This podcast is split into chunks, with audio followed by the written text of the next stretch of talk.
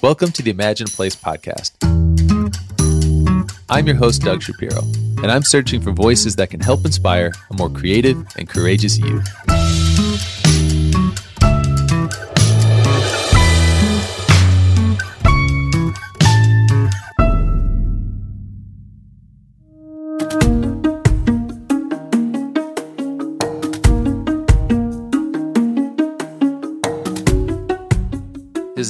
Is Adam Goodman, and he is a damn good man. I just couldn't resist that one. Okay, today is going to really challenge you to dig deep, especially if you lead a business. Adam Goodman leads the third generation furniture dealer out of Phoenix, Goodman's. This conversation is built on purpose and getting to better. Adam will give you his game plan on confronting systemic racism inside of a company it comes with a heavy dose of self vulnerability and a heaping side of courage. And by no means does Adam claim to have it all figured out. It's clearly a process, but it's the effort that's gone into learning and trying to get to better that is so impressive to learn about in this conversation. And just like many of the interviews, there's a touching story towards the end when Adam unveils Goodman's purpose for the first time and how it didn't go as planned. It's an awesome conversation. I will say no more. Here's Adam.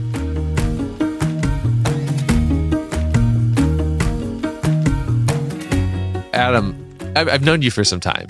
yes. Actually, there's a funny story about how we first met. Maybe yes. we'll save that for later. Who knows?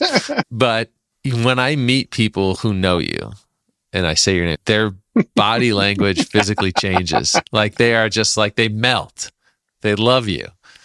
And it's really cool to see that you have that effect on people. I don't know. I think it was a grain of salt. Well, hey, I'm I'm so glad you're here. There was an article almost 3 years ago to the day. I thought I led a woke furniture company. Turns out we contribute to systemic racism. Uh, wow, that is a pretty bold statement and a pretty bold exploration as I went on to read this. And I thought, wow, Adam, you didn't just address this at a very kind of surface level.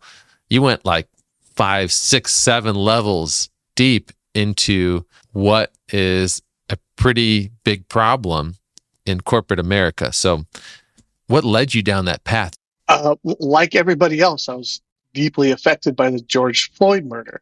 And um, immediately after the, the, his murder, our marketing team posted a Black Lives Matter square on, on Facebook and it seemed um, so performative. It seemed to be um, it didn't meet the moment at all, and um, it it sort of forced me to uh, validate what is that? What is that doing? And uh, I started thinking about this idea of systemic racism, and it's that root word there, system. Right, you're familiar with how root words work, right? It's, it's systemic. The root word is system. That means it's system wide. It's everywhere. And so the question I ask myself, well, if, if systemic racism is everywhere, then there aren't any exceptions or very few exceptions. And that must mean it exists somewhere in my company. And uh, I need to, to take a look and see if it's there. That's what kicked this all off. Yeah. Well, it, it takes a degree of self awareness and humility to begin that sort of exploration and then not stop partway in. And I think that's what you talk about is uh, a lot of people start that exploration does my workforce meet the population, right? And they stop there. I, I, I talk to CEOs all the time who say, uh, which is the case with us, by the way, our overall census of our company almost point for point matches Arizona and New Mexico demographics, almost point for point.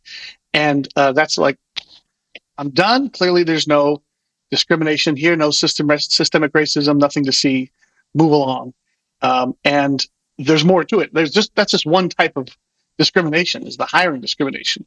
So clearly, I feel like we got a clean bill of health in this idea of hiring discrimination. We we we don't seem to mind hiring uh, people of any uh, race or ethnicity or anything like that. Good news, but yeah, there's more. There's more different kinds of discrimination, and um, there's there's leadership discrimination, there's wage discrimination, and there's something called occupational sorting. There's a bunch of other discrimination types as well, but I, I really focused on just those to see if those existed inside the company once we eliminated the idea of hiring discrimination. And um, sure enough, we've we've got them all. The leadership discrimination. So if if if about 58% of our company is uh, white, then you would expect our leadership team to be about 58% white. But it turns out it's about 80% white. Um, and whereas 35% or so of our company is Hispanic, only 20% of our leadership team is Hispanic. Well, that suggests there's some sort of imbalance going on there, that we're promoting people um, at a different rate of which they come in the company. And so that's something to pay attention to. Look, I'm not, I mean, let me say right up front, we're not looking for a quota system here. We're not trying to, you know, get this perfectly on the spot. There's no, um, there's no motive to, to make it look good for the metrics. What I want to know is, are we um, promoting the best people, or is there something unconscious that's stopping us from promoting the best people? Or, or um, you've heard it before in in promotion discussions. But, you know, that guy just doesn't. He just doesn't seem like a managerial type mm. to me. right? That's how this. That's how this shows up. And you know, my ear is now finally attuned to hearing people say that, and people actually say those kind. Of, I, I just don't see them in a managerial position. And so um, th- that's what I'm worried about. I don't want any of that going on in the company. That's why we did the, the leadership uh, discrimination analysis. Yeah, I mean, it, it, takes a real conscious effort to step outside of your own bias, right? I mean that that that's probably a process, and let alone address it, address that of others in your company, and then begin to create a culture around acknowledging this.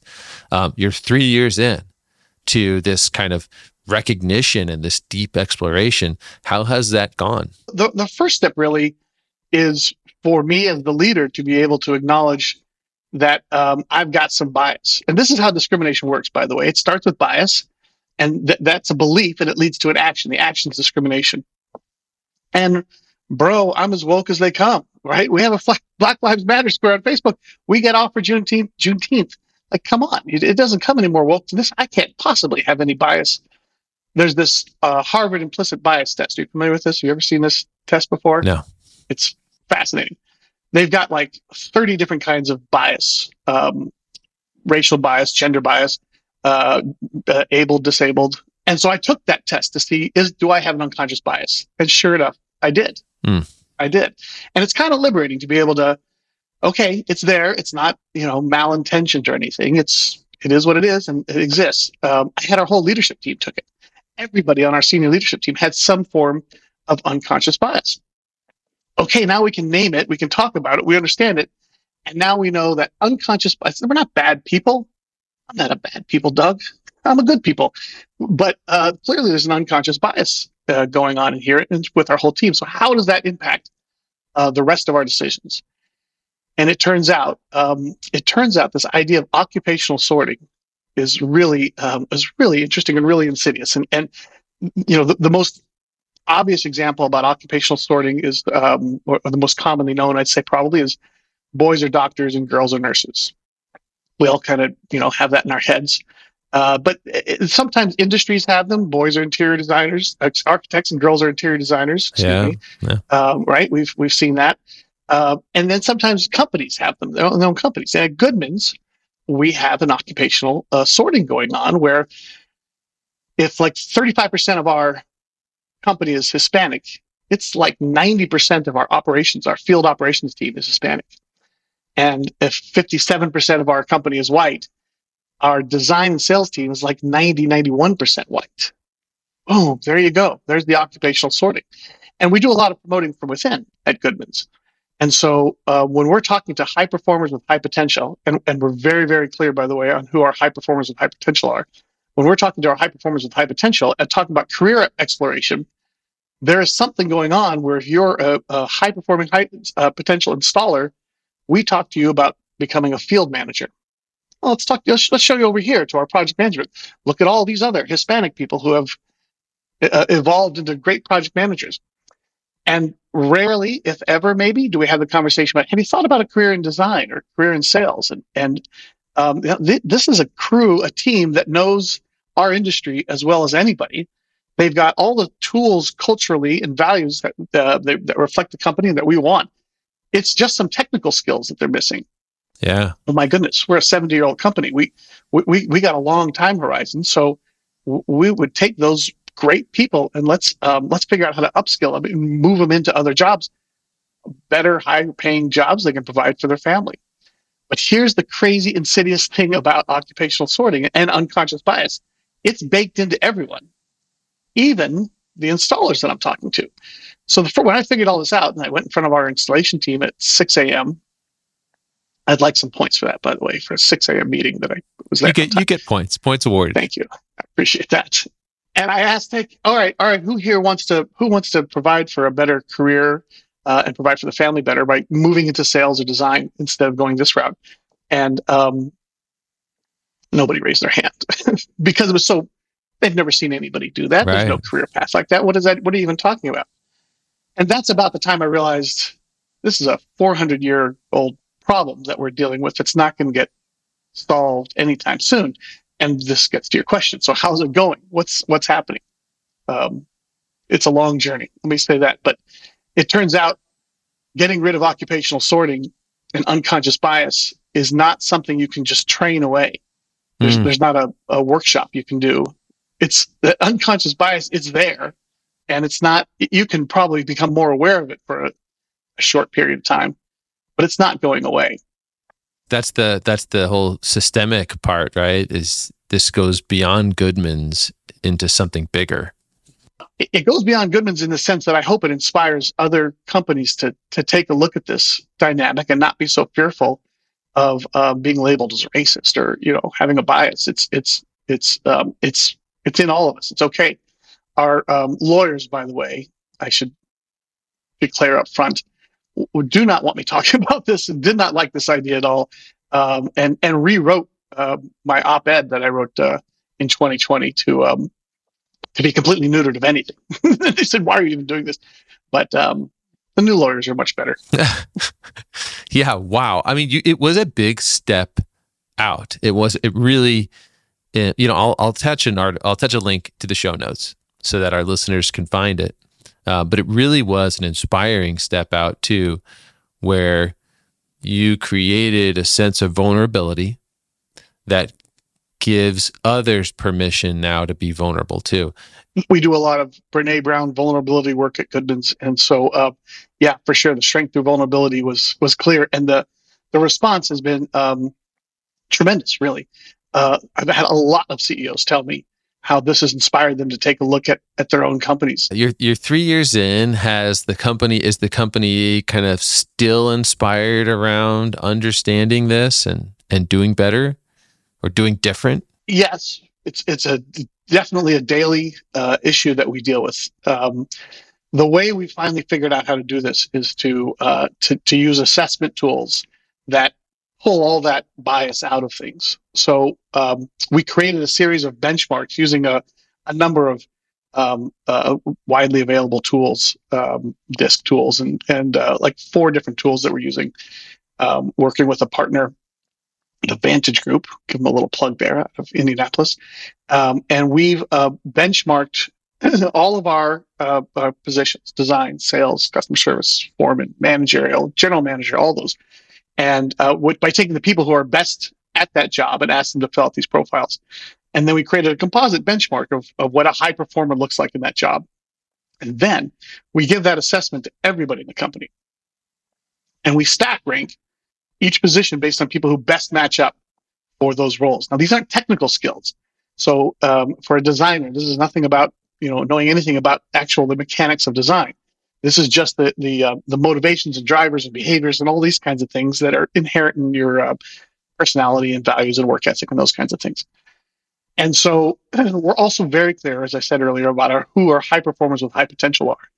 And so now when we sit down with a high performer with high potential to have a career conversation with them, we can point to the, the assessment against the benchmark for those high perform- those high performers in those jobs and say, you know, you have what it takes to be a really good designer.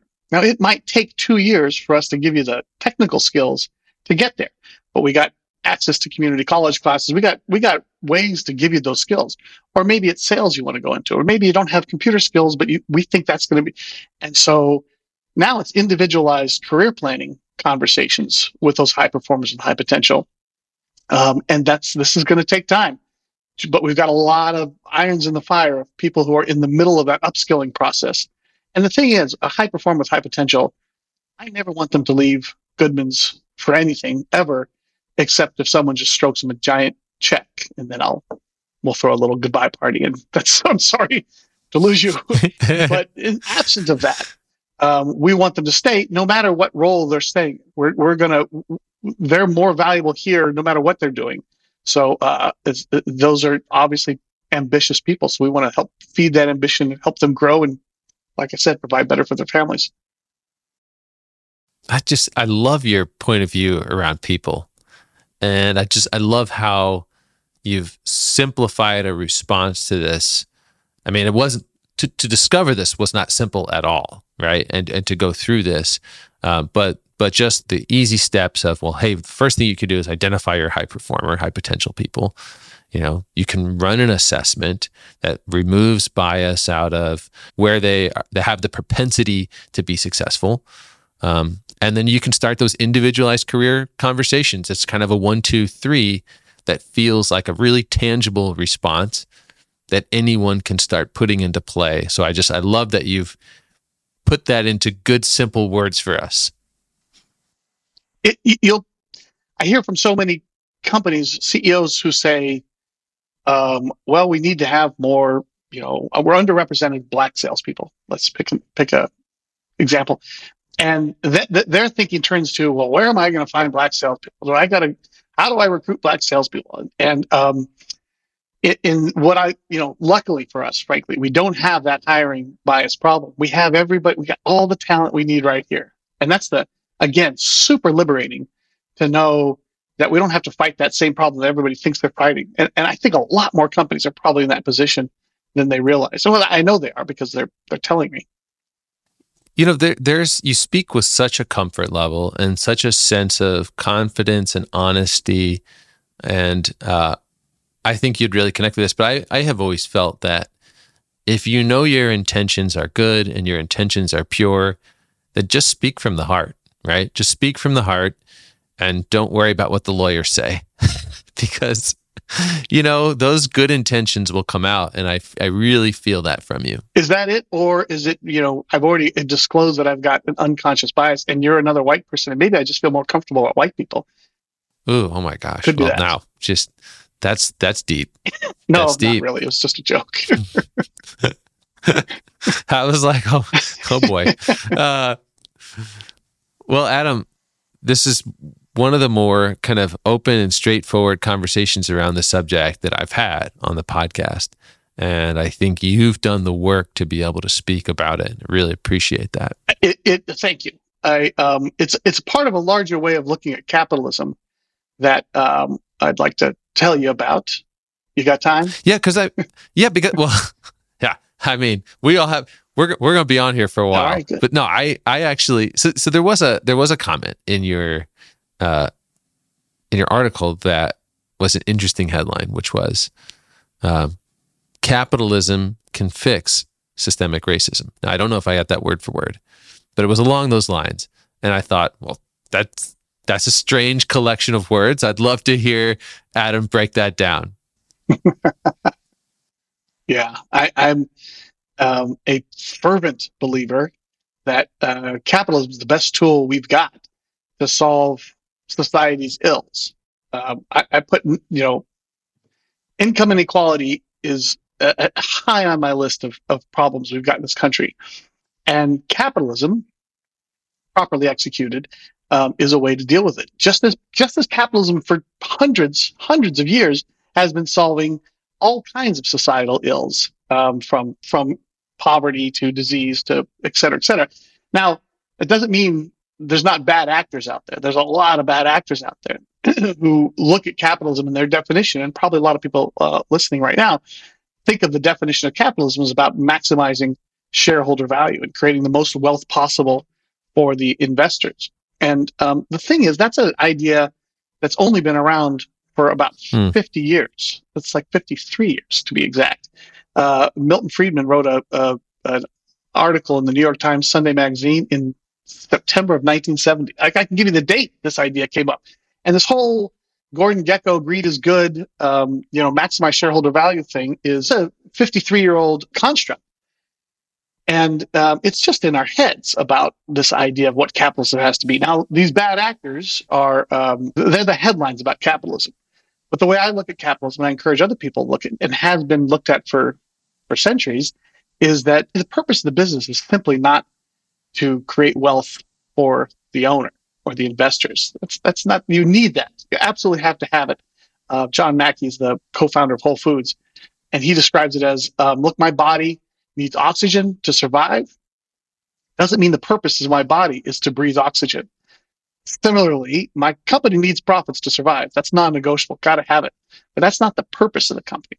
And the purpose gets to be defined by the management team. You get to decide who, what your purpose is and what you want to do. At Goodman's, we have decided that our purpose is to make an impact on the community. And we're going to do it by supporting our people, by supporting the community, and by uh, supporting the environment. We've declared who our stakeholders are for the company. And our suppliers are one of our stakeholders as well. And when you start thinking about capitalism in terms of the idea of supporting your stakeholders, it's a completely different conversation and, and you make decisions so differently. Um, there's not a contentious relationship, for example, between us and no, our suppliers. No.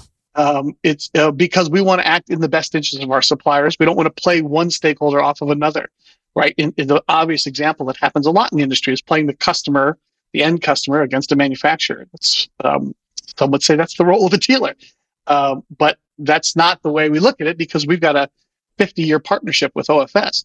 And so that doesn't make any sense to us to to uh, leverage you uh, Yeah. for the sake of a of another stakeholder. Yeah. So okay, this was a this was a wonderful exploration. I really appreciate you being vulnerable, taking us on your journey. Um, all right, I'd like to go outside of this now, and Great. just get into your past here. Do you have some great stories from just growing up around the industry? you know, at Neocon last week, um, there was some little kids walking around the showrooms, and and someone I was with was like, "Oh my, I didn't know we could bring our kids," and uh, my like that was me.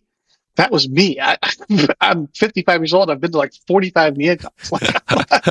Like, like, and let me tell you, I can still tell you where I like all the best candy and gifts and things that I could scoop up the free stuff. I, I you know, I, that was my that was my purpose, getting the free stuff. Um, so yeah, growing up, I, I guess it's a third generation business. This is not the job that I wanted to have. I didn't want to be in this role.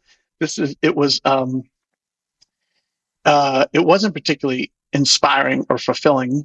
I wanted to be a newspaper publisher. Still kind of want to be a newspaper publisher. Um, and I went to work for Gannett Newspapers out of out of college, and that's when I I got the call from my father to say, "Hey, this is the train's leaving the station. If you ever want to know what it's like to be in the family business, this is the time." And I came back to the family business, and there still wasn't um, it wasn't as fulfilling still, and I, I couldn't figure out what was what the issue was. And I had a um, a, a like a just a three minute conversation with the CEO of Herman Miller at the time, Brian Walker. We're at a cocktail party. It's just one of those conversations, and he said something to me along the effect of. Um, the, the most important thing a CEO can do for his people is to give them a sense of purpose beyond themselves. And then Hmm. walked away. like he just left me with that and walked away. And you know, just like what is he talking about? It got me reflecting on what is the purpose of this company. Is everything I could tell, the purpose was just to sell more stuff. And uh, well, maybe that's why I'm not uh, inspired by this. It's just just just on a treadmill of selling more and more and more. And so, on that flight home from that meeting, I wrote out this idea of what the purpose is, why we're here, and about making an impact on the community. Everything that's that's you see today, that's I wrote it all out and sort of painted the vision. And um, when I landed and my my feet both metaphorically and literally hit the floor, I became just embarrassed by this grandiose vision of like, who do I Oh. think I am? What? So um, I I shelved it in my documents, uh, which is like the modern day equivalent of putting it in the desk drawer. I, I, I put it in my documents and just like I'm, we'll come back to this some other day. And uh, it took a year before I showed it to our marketing director, um, and she like went nuts. She's like, "This is us. Like this is you've got to share this with everybody. This is where."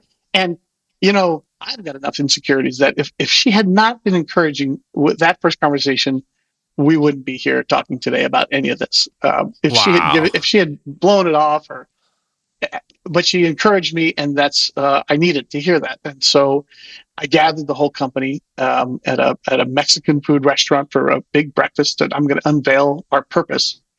And it's important to know that, um, there are people in the audience who have worked at the company longer than I've been alive at this point. and so they've seen me, you know, grow up and and uh, whatever the boss's kid, all those sorts of things. And here I am standing up to talk about a new purpose. And so we're eating breakfast burritos in this big giant room. There's 200 people there. And um, I'm going through the purpose of what, you know, here we are for the community, things that nobody's ever heard me say before. And uh, I can see about two thirds of the way down in the audience that there's two very tenured people are passing um, notes back and forth to each other. And I have the presence to know that if I can get my hands on that note, I'll get a sense of what they're thinking and how people are taking this. The conclusion of the speech, um, what did not happen, which I fully expected to happen, was I would be lifted off uh, in people's shoulders and they would carry me out of the Mexican restaurant. but um, it's not what happened.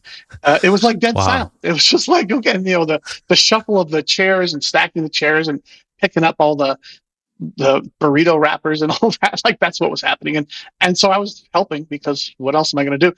And I saw the note. I saw the note sitting right there, right where they were seated. Oh. And I, I kept it. I still have it to this day. Um, the note said, it's still painful to talk about all these years later. The note said, I wish I had worn my boots today because the BS is so deep in here. Ugh. Yeah. Tell me about it. I know. You want to just take a second? Do we cut to commercial just to let this sort of yeah sink in? It was brutal. Yeah, I mean, you're putting your heart out there. Oh, that is brutal. At, at that point, I had uh, I had a choice. I either abandon it because, um, well, this didn't go very well, or I got to double down. And um, and and the lesson it taught me is, yeah, you, you you don't just say things like this once and like, okay, okay, everybody, there's our purpose. Now go. Um, it took a lot more communication and repetition and um, challenging people. One of the first things I did was challenge people to um, uh, what sur- surplus, keyword, surplus assets, resources, and talent. What surplus assets, resources, and talent do we have at Goodman's that we can make a benefit to the community, uh, make available to community for free? Surplus. Now we've got, obviously, we've got great designers and we got a big warehouse and we got trucks and um, you know we got all kinds of assets resources and talent.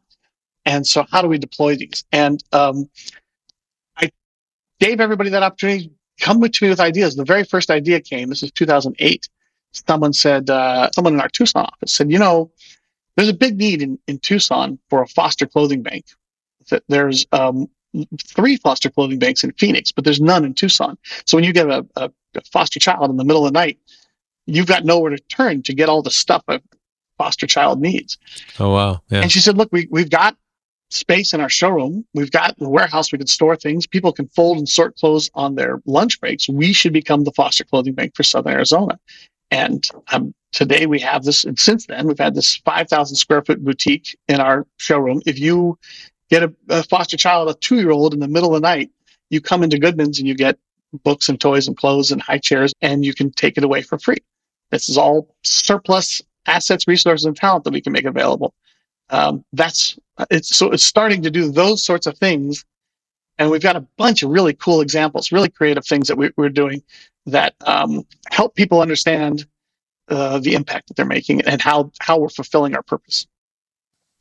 That is a beautiful use of surplus. And you know what? They didn't need those boots after all. They didn't need those boots after all. Exactly. Believe me, if you have any idea how much that that little note still drives me to this day, yeah, it's it's fuel. I I can because yeah, at that point you're like, all right, well, we're not just going to talk about it. I'm going to show them. I'm going to show them. It's not unlike it the the Black Lives Matter square on Facebook after the George Floyd murder. It's it's performative stuff. Like I I I, I yeah I, I can't allow that to have my brand attached to just performative stuff. We actually have to do something.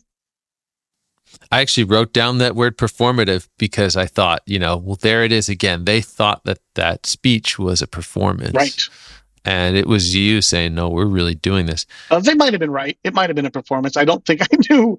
I don't think I knew what I was going to have to do to double down uh, eventually.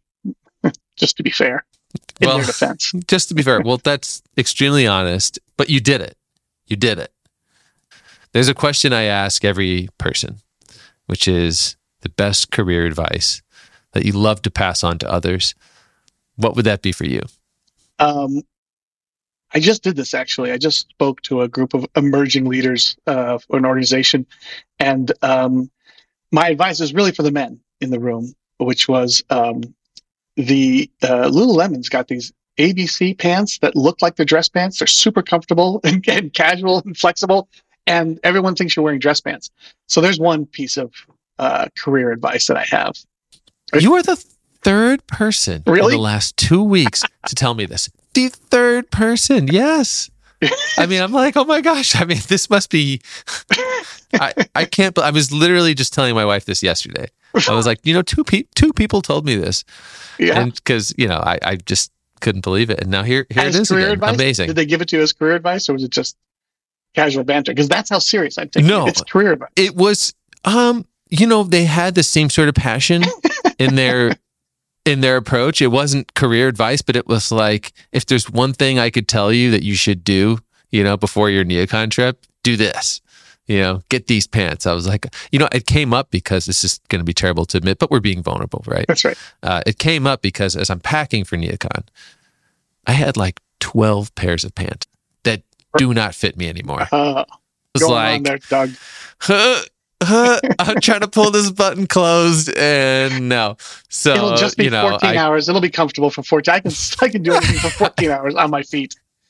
Uh, I couldn't. I couldn't do it. uh, So the- no, I either I have a choice to make. Do I discard the pants, right. or do I work No, really no, hard to get back in? There's there's room in your closet. You you hang on to those. Um, Oh, in uh, all right. In all seriousness, the uh, the other career advice is about um, is about uh, congruence between what I'm thinking and feeling and what I'm saying and being completely vulnerable. So whatever's going on in here is also coming out here, and I'm not.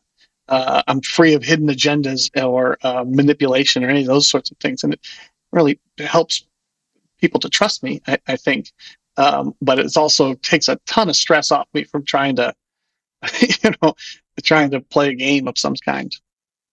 right. You don't have to get it right, That's right. so to say. You just need to speak from the heart. Well said. Well, Adam, fantastic interview. I'm a fan. Uh, I'm a fan of you, and I'm a fan of the podcast. I'm enjoying the podcast. I listen to your episodes. It's a great podcast. Thank you. Thank you. I'm excited to put this one out there. So thank you so much for coming on.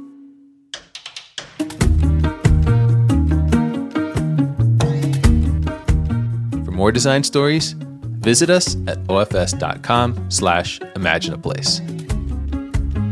From OFS, I'm Doug Shapiro. Thanks for listening.